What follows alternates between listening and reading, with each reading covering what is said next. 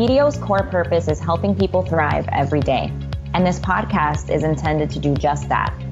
We cover a variety of topics from the recruiting process to life at B D O, building your personal brand, and more in hopes that college students and recent grads will thrive as they navigate their own path from campus to career. The podcast is for educational purposes and unrelated to B D O job openings.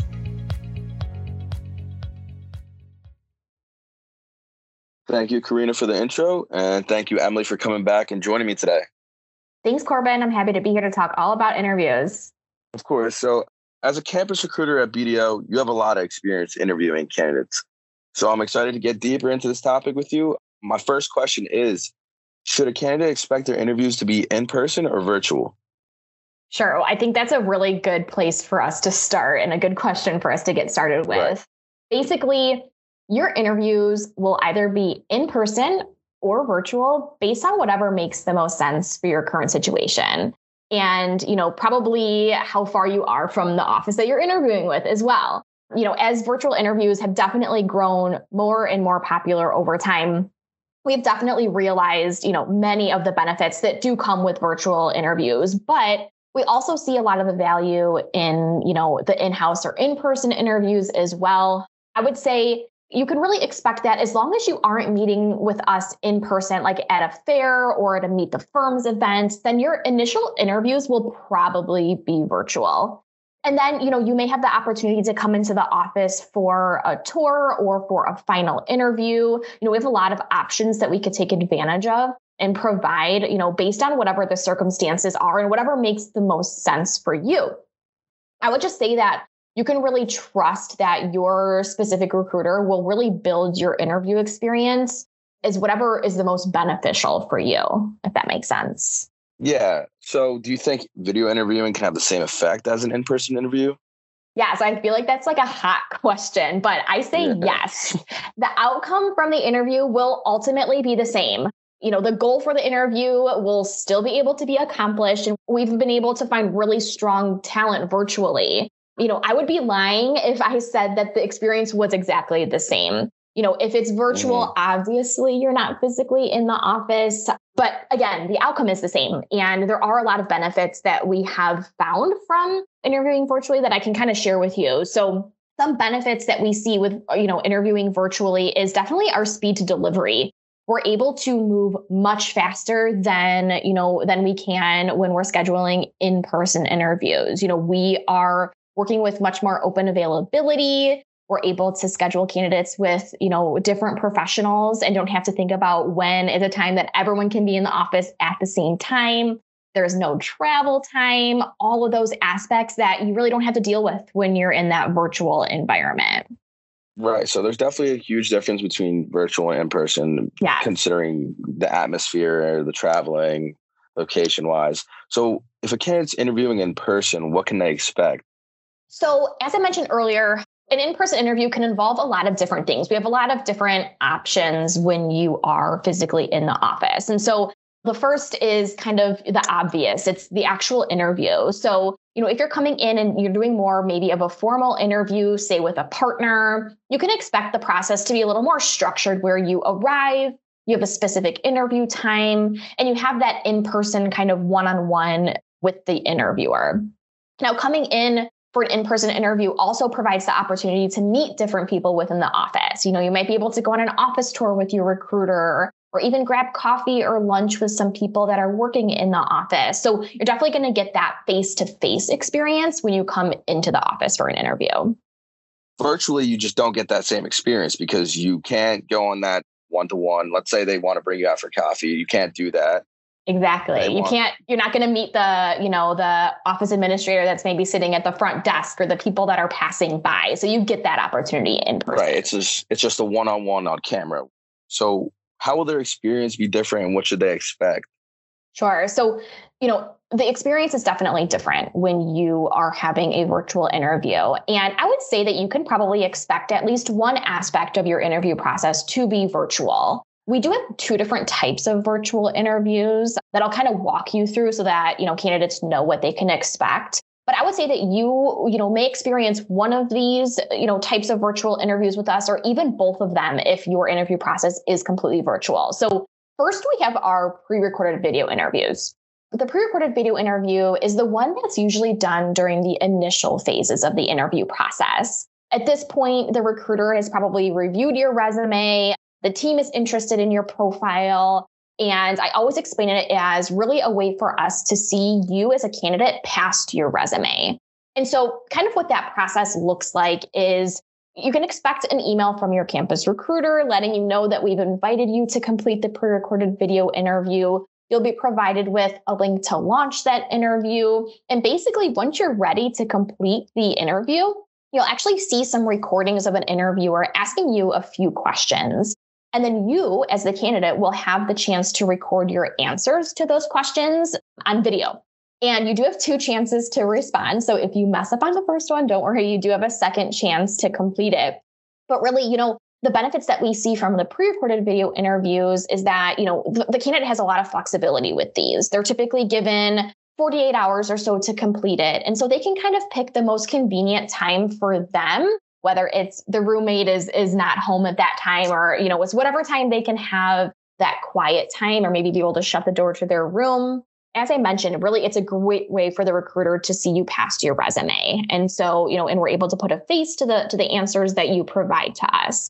A lot of candidates say that it can be nerve-wracking to record themselves. And I know that we all hate recording ourselves or hate hearing our voices, but yeah. you know, I promise it's just a great way to us to get to know you a little bit more and, and really see your personality. And then that second type of virtual interview that we use is our live video interviews. And this is probably exactly what you envision when you, you hear us say virtual interview. It's where the candidate and the interviewer are both on camera and they're live. So it's as close to the same experience as a traditional face-to-face interview that you would experience virtually. Right. So talking about virtual interviews, what platform does B D O use for these? So we use Yellow as our platform here at B D O. It's really user-friendly, and it's used across the firm for campus interviewing. All the information will be sent to you by your campus recruiter. So that's kind of what you can expect. We'll hold your hand every step of the way and provide you all the information on how to use the platform. And, you know, typically, like I said, it's pretty user-friendly. Yeah. So then what advice would you give students preparing for in-person versus virtual interviews? Regardless of your interview, you know, whether it's in person or it's virtual, I highly recommend that you treat them pretty much the same. And so, you know, kind of the first thing that I think about when, you know, we're talking about preparing for an in-person interview is, is showing up early. You know, you want to do that same thing, even if your interview is virtual. You want to make sure that you get out all those technical kinks, all those things that happen at the worst times, the most inconvenient times, yeah. you know, your microphone isn't working, your camera's not working. You want to make sure that you get logged on early enough to be able to kind of smooth all of those, you know, technical issues out, as well as, you know, when you're coming in person, you definitely want to account for not being able to find parking, or if the public transportation mm-hmm. is, is delayed, things of that nature. Some other tips that I always provide is to practice being in person. You know, make sure you know how you're getting to the office site, or, you know, practice your questions that you want to ask.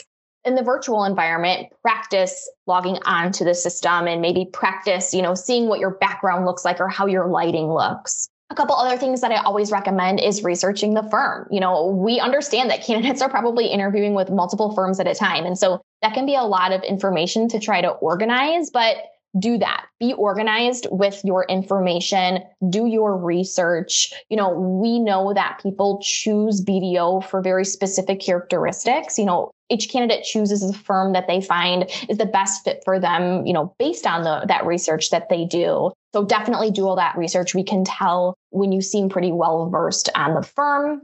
And things that are specific to virtual interviews is, you know, making sure you're in a quiet space. We understand if your dog is barking in the background, or if your roommate walks past in the background, those things are going to happen, and that's just life. But if right. you can, try to make sure you're in a quiet space, schedule your interview when you can shut your door and, and have that alone time. Use a, a blurred out background if you need to, and, and good lighting. Good lighting goes a long way as well. Yeah, I totally agree. When it was my time to prepare for, you know, interviews, mm-hmm. I came across behavioral based interviews, and I, I had no idea what that was. So if you could explain what that means and what are some of the best answers you've heard when it comes to behavioral interviews? Of course. So just like you, candidates can expect to be asked these behavioral-based interview questions. And basically, behavioral-based interviews really allow the candidate to demonstrate their, you know, ability to do a job by providing examples from their past experience. And what this does is it really allows the interviewer to really understand past behavior of a candidate and then determine if that behavior is a fit for the role that they're interviewing the candidate for.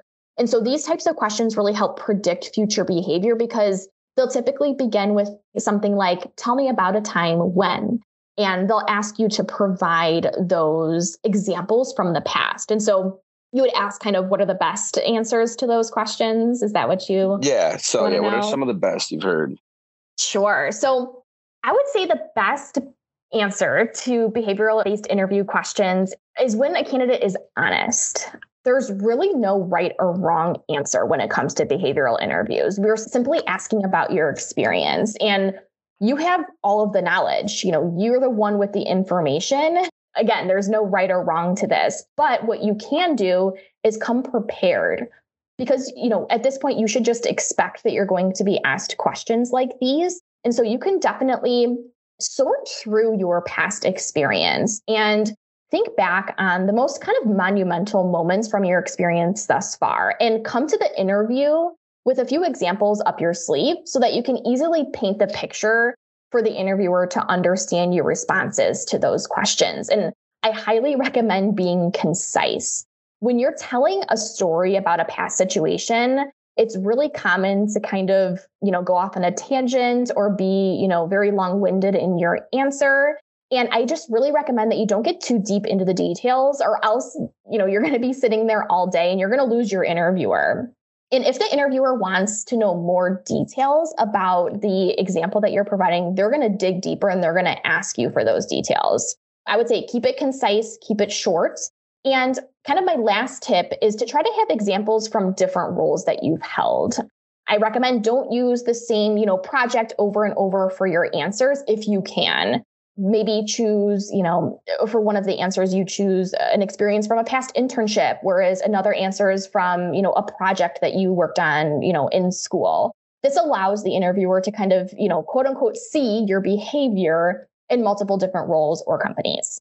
Right. So you did mention being concise and short is one of the best ways to, you know, answer a question. What are some of the worst you've heard when it comes to behavioral interviews?